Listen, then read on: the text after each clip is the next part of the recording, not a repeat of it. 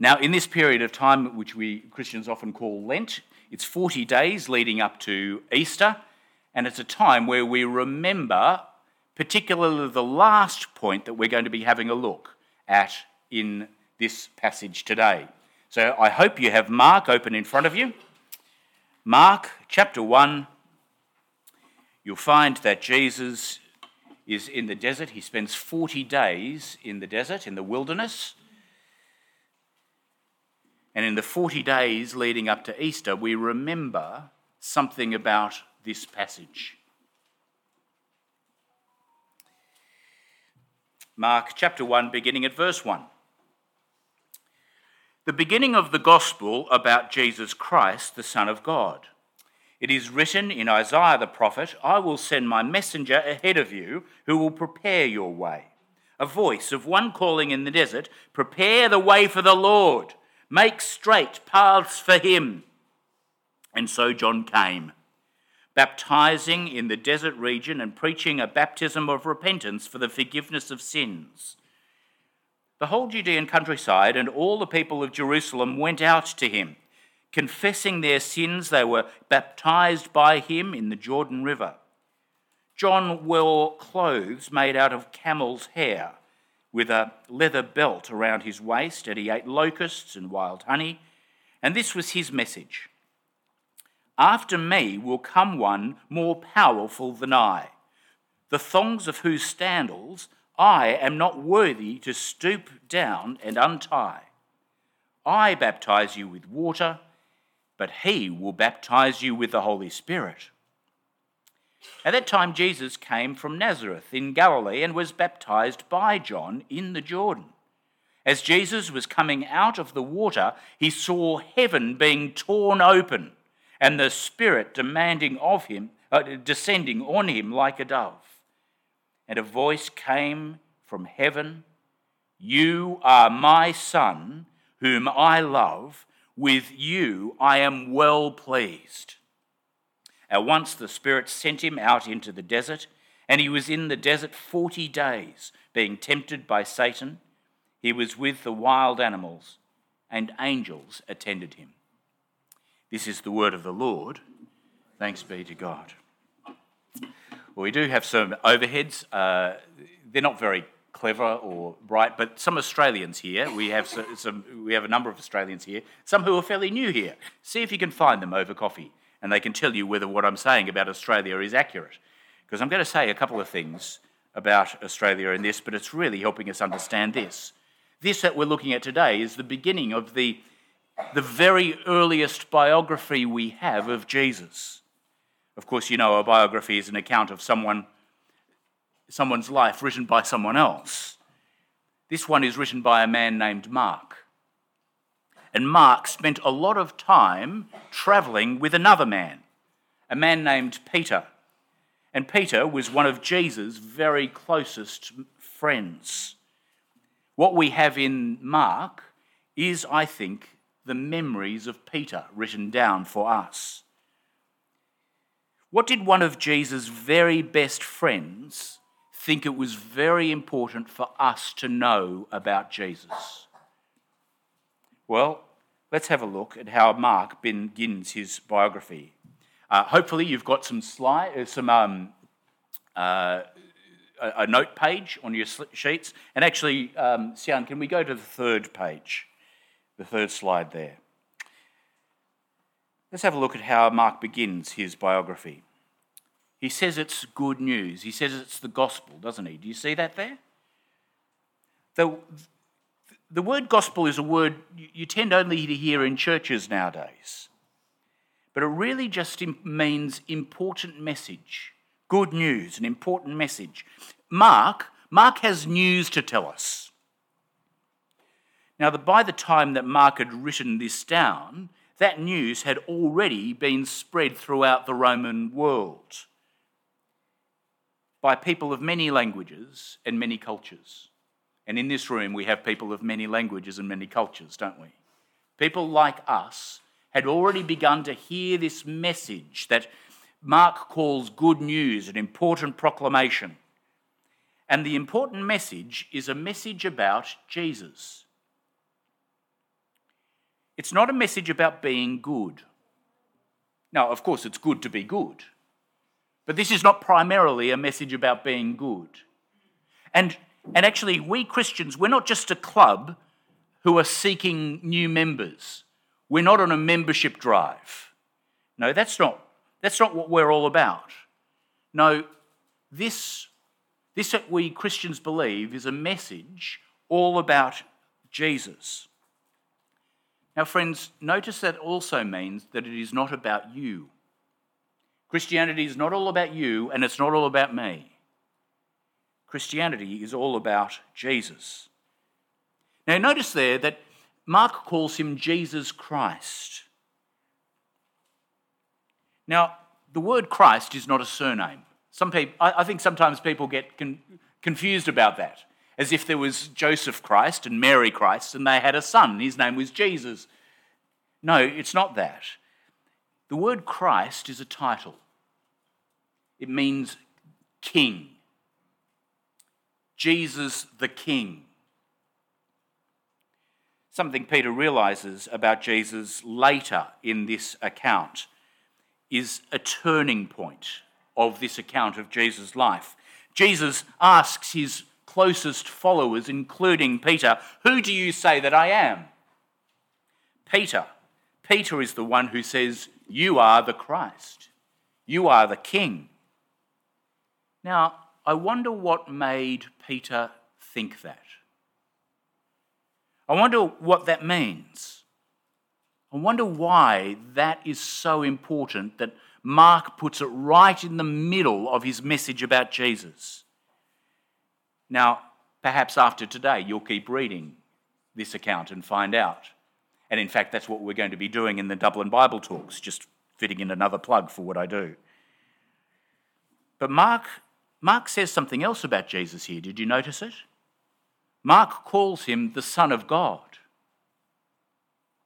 Mark keeps telling this story of Jesus right up to the point where Jesus is killed by being nailed to a wooden cross. And a soldier is there, overseeing this execution of this man. And this soldier, who has killed many people in this way, as he sees this man Jesus die, he says, "Truly, this man was the Son of God." The same word is used in the very beginning here. There's something important about that phrase, that title given to Jesus, the Son of God. What does it mean? Is it true? Can I come to that same conclusion? Can you come to that same conclusion? Now, one more thing. Now, this is a long introduction, but we will keep moving. One more thing. Mark calls this, did you notice, the beginning of the gospel? This is just the beginning that he records, that he writes down. The news that need, it's the beginning because it's news that keep, it needs to keep being spread. It doesn't stop with him writing it down. He's writing it down so that the beginning can continue to be told. What I'm doing today is what began with Mark's message. And it's still just as important as when Mark wrote it down. Well, how does it begin? How does the beginning begin? Well, it begins with quite a bit about the desert, with a bit about the wilderness. And there's four points I want to make. There's danger in the de- desert. There's water in the desert. There's a substitute in the desert. And there's turning in the desert. And that's where we're going as we go through this. So first of all, danger in the desert. Have a look at verse three and verse four and verses twelve and thirteen. You notice the repetition of the word either desert or wilderness, depending on the translation you have. Now, I wonder how many times you have been in the desert. A lot of people from this part of the world has ne- find it very difficult to conceive what a desert is. Um, it's very d- difficult to, to conceive what it is to go for a couple of days without any rain. And when it starts to go for a couple of days without any rain in this country, people start to get worried. Um, this is not what I was going to say, uh, but actually that, that is the desert in Australia. That's, that's one of my photos um, from when I used to go out there quite regularly with a mate. We used to get in the car and we'd drive, we'd drive, we'd drive for a number of days. And then when we'd driven that far, we'd drive a couple more. And as you get into the centre of Australia, it gets to look more and more like this. Uh, my friends had a, um, my, we had good friends who had some friends come and stay with us in Sydney. In Sydney, we do get rain, uh, it gets a bit warm, but this friend, they came and it was uh, in January, I think, and in January in Sydney, around about four or five in the afternoon after a really hot day, there's this huge thunderstorm, a big southerly change, and it cools everything down. And this family who were with us, they were there, and this southerly change came, and the, the heavens opened, and it's tipping down rain. And their son, seven years old, is standing out in front of our house just like this, getting absolutely drenched. I don't think I've ever seen anyone more wet. And we were looking at him doing this and being a little bit concerned for him. We sort of looked to his parents, and his parents said, oh, don't worry, this is, this is he's just excited. It's the first time he's ever seen rain. Seven years old, and he's only ever seen rain once in his life. The desert. The desert can be a dangerous place. What's dangerous about the desert? Well, one of the times I went to the desert, I went to, if we go to the next slide, um, it doesn't look like a very fascinating photograph because it just looks like a photograph of a tree, and it is a photograph of a tree, but it's called the dig tree. It's called the dig tree because... Um, Actually, if we get the, uh, you, you'll see that sort of just up there, there's a little hole in the bark, and you might be able to just see a couple of scratchings in that. If we get the next part of that slide, um, someone took off the bark and put those markings in there. The person who put those markings in there was waiting for some explorers. They were trying to get across Australia, and they got to this dig tree and they said, okay, you guys wait here and we'll keep on going, just the three of us, and we'll try and get across Australia and back. Just wait until this date and then you can go, because if, if, we, if we're not back by then, we're not coming back. They waited, they waited, they waited. It got to that date. They thought, well, let's wait a little bit more. And they waited, they waited, they waited. And that they, they're not coming back. But just in case they do come back, how about we dig a hole and we put some supplies in it and we'll cover it over so that the animals can't get at it, and we'll dig into this tree, the word dig, and tell them the coordinates, the, how many steps from this tree they should dig if they want it. They left in that morning. That afternoon, these two explorers and their friend, Burke and Wills and their friend, arrived back at the tree. They'd missed them by a matter of hours, and they died. The desert is not an easy place to live. It's a dangerous place to live. It's a particularly important idea in the Old Testament, because God's people in the Old Testament were in the desert. They were in the wilderness for many years, and that happened on two occasions. First, they were in the desert for forty years because they had rebelled against God after he had rescued them from Egypt, where they'd been slaves. He'd rescued them, but they rebelled against him. Despite his goodness to to them, they rebelled against him. And so they spent forty years in the desert under God's punishment because of their sin. And they deserved it. Years later, after God had given his people a land to live in, and they'd come in and they'd been living there, but they rebelled and sinned against him again and again and again, and they would not listen to him. And so God sent them into exile, out of the land that he had promised them, out of the land that had been full of good things, out of the land that had been like the coastlands, filled with milk and honey and good things that they didn't really even need to work for because God provided for them in that land, and yet they rebelled against God and he sent them into exile into another country where they were slaves again. The wilderness, into the desert. In the Old Testament, the wilderness, the desert, is an image of God's punishment for sin. Punishment for refusing to believe God, refusing to trust him, refusing to hear his word and take it seriously. It's like being in a land where there's no water, that is. It's being like in the desert where there's no food, where there's danger all around you all the time, danger of death. To be in the desert is to have God angry at you. But something amazing happened in the wilderness. In the Old Testament, we find that something happens that's quite extraordinary in the wilderness, and that is that God speaks to his people in the wilderness. Even in the middle of his great anger, because of the awful rebellion of his people, he still spoke and he gave promises. God gave promises. And one of the promises that he gave his people that was that one day, one day, God would make it as if there was a stream running through the desert. And that he would build a highway, a highway out of the desert, a highway that led out of the place of judgment. Now, when I was in the desert, every so often, uh, if you had a map, you could find your way to a thing we Australians called a billabong. Do we have a picture of a billabong there? There we go. That is in the middle of the desert. And this, in the middle of that, there's this beautiful, still, fresh water. And it is so good.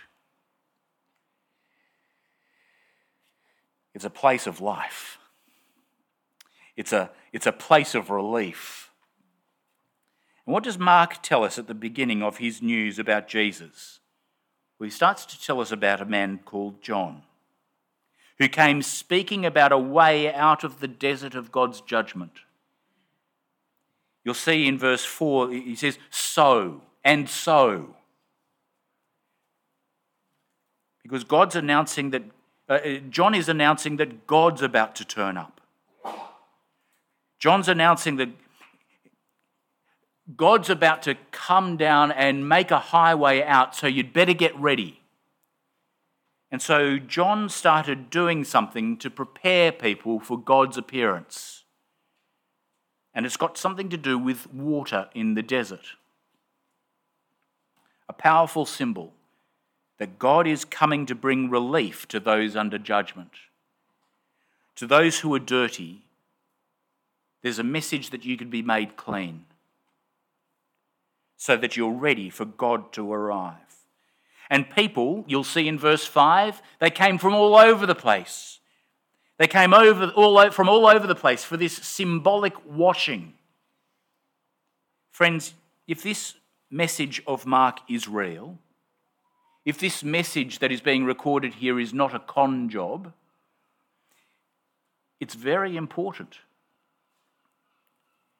that this man, John, was preparing the way promised by the prophets in the Old Testament, promised by God himself, that God himself was just about to arrive, and that the desert of judgment was about to be turned into rich, fertile, well-watered land. But John was just preparing the way for someone else. Do you see that in verses seven and eight? John, as important as he is, he's not as important as the one who's coming after him. John was all about a symbol. John was all about a sign. The sign that someone coming after him is the real deal. He really is the real thing, the one that's coming after John, and you better be ready for him. And we find out that John, John was all about water. A symbolic event. The one coming after him will immerse people. That's what the word baptize means. John immersed in water. The one who's coming after him is going to immerse in the very Spirit of God himself. Jesus. That's who we find out in verse nine is coming, isn't it? It's Jesus. We've told, been told already by Mark that this Jesus is the Christ, the Son of God. And, and what does he do? Verse nine, he comes to be baptized by John. Now that is a surprise, friends, because we know that John's baptism is about rebellious, sinful people getting washed. And Jesus, well, he hasn't rebelled. He hasn't sinned. And yet he gets washed. Why? Well, he gets washed as a substitute. Like in football, when one player can't go on, or isn't doing the job, or is injured. One of uh, the Australians I met today is here playing rugby. If you get injured or if you're not doing the job, you get taken off. And a substitute is put on to do your job in your place. Jesus' baptism, he gets immersed as a substitute for us. Later, Jesus speaks about another baptism he's got to go through. He gets immersed again. He gets immersed in death. And he doesn't do that for, for himself. He gets immersed in death for others. For you, for me. In our place. As a substitute. As Jesus is baptized, what happens? It's something extraordinary. Did you notice it in verse ten? It's something that didn't happen to anyone else when they were baptized. It didn't happen to anyone else when they were immersed in that water. Heaven gets torn open and God's Spirit comes down on him. Later on, later on in this story, later on in this account of Jesus' life, much later on, Actually, when, when Jesus is hanging on the cross and he breathes his last breath and he dies, as he is immersed into death, a big curtain in the old temple was torn in two. And that tearing in two of the curtain of the temple, Mark uses exactly the same word as is being used here of the heavens being torn open. Heavens are torn open and the barrier between God and us is ripped open so that we can relate directly again.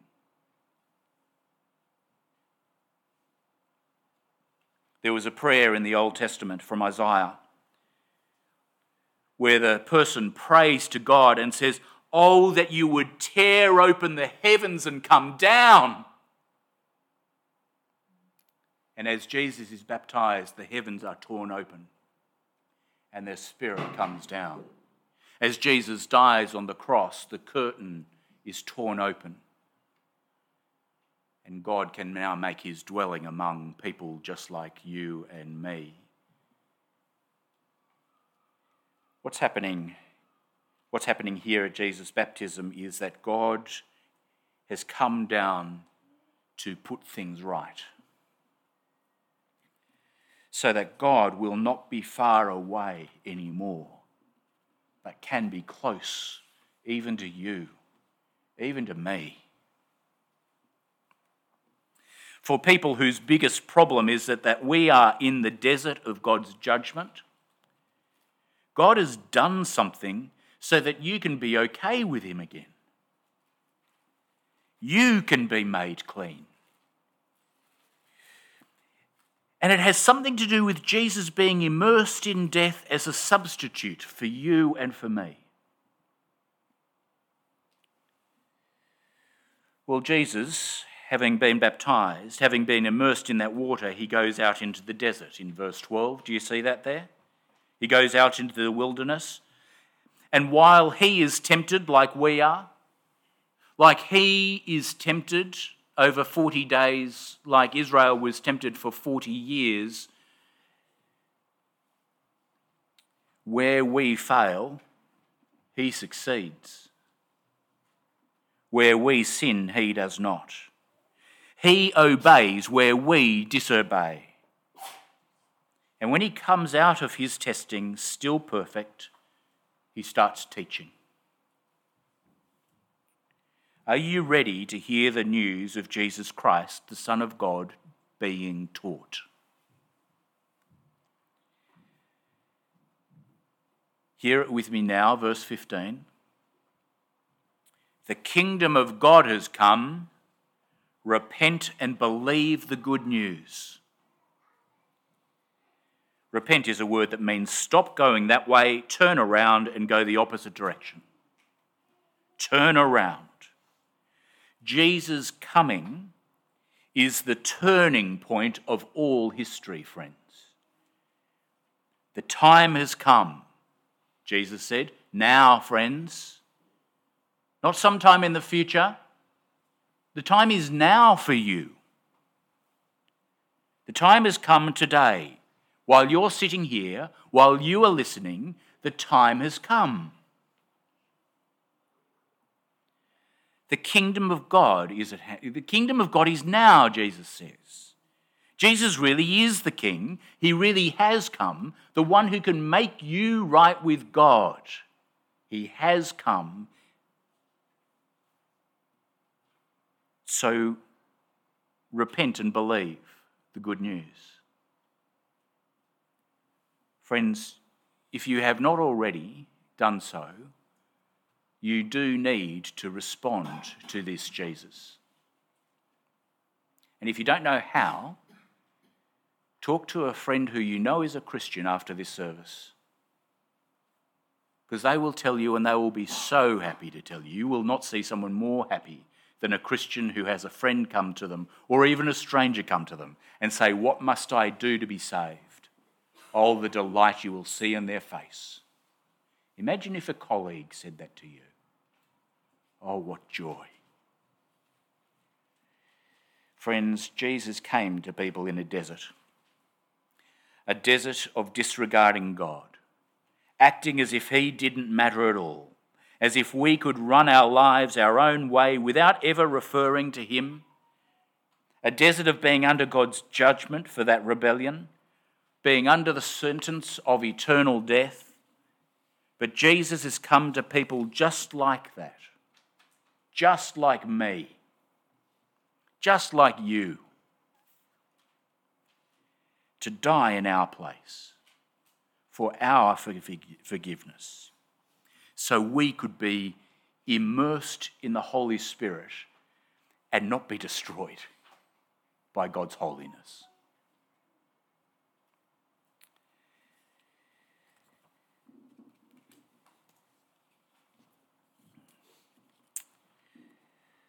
Let's pause for a minute and let your eyes go over what we've just read and what we've just heard, and just reflect on your own personal response. So take thirty seconds to do that now.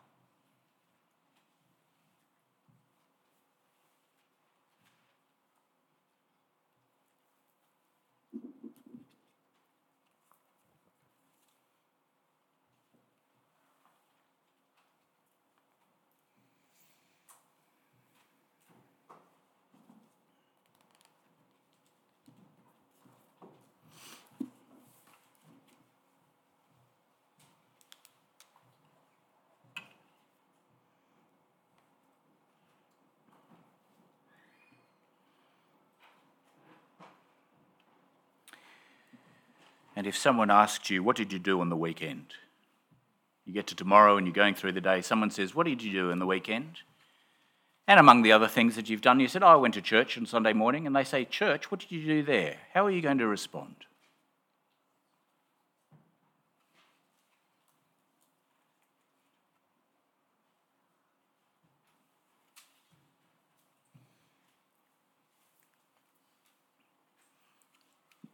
Now, earlier in our service, we prayed a prayer, and I'm just going to ask Jan, is it going to be too awkward to go back up to the prayer that we prayed earlier, the uh, um, the, the prayer for Lent about the... It was early on, actually, let's get... Oh, yes, the one that says, uh, whose son Jesus Christ fasted forty days. Can you see that there? I just thought we might finish our sermon bit with that. I'm being really awkward, and I should have told you that before. Thank you so much. Let's pray this again together. Almighty God, whose Son Jesus Christ fasted forty days in the wilderness and was tempted as we are, yet without sin, give us grace to discipline ourselves in obedience to your Spirit, so that as we know our weakness, may we also know your power to save. Through Jesus Christ our Lord. Amen.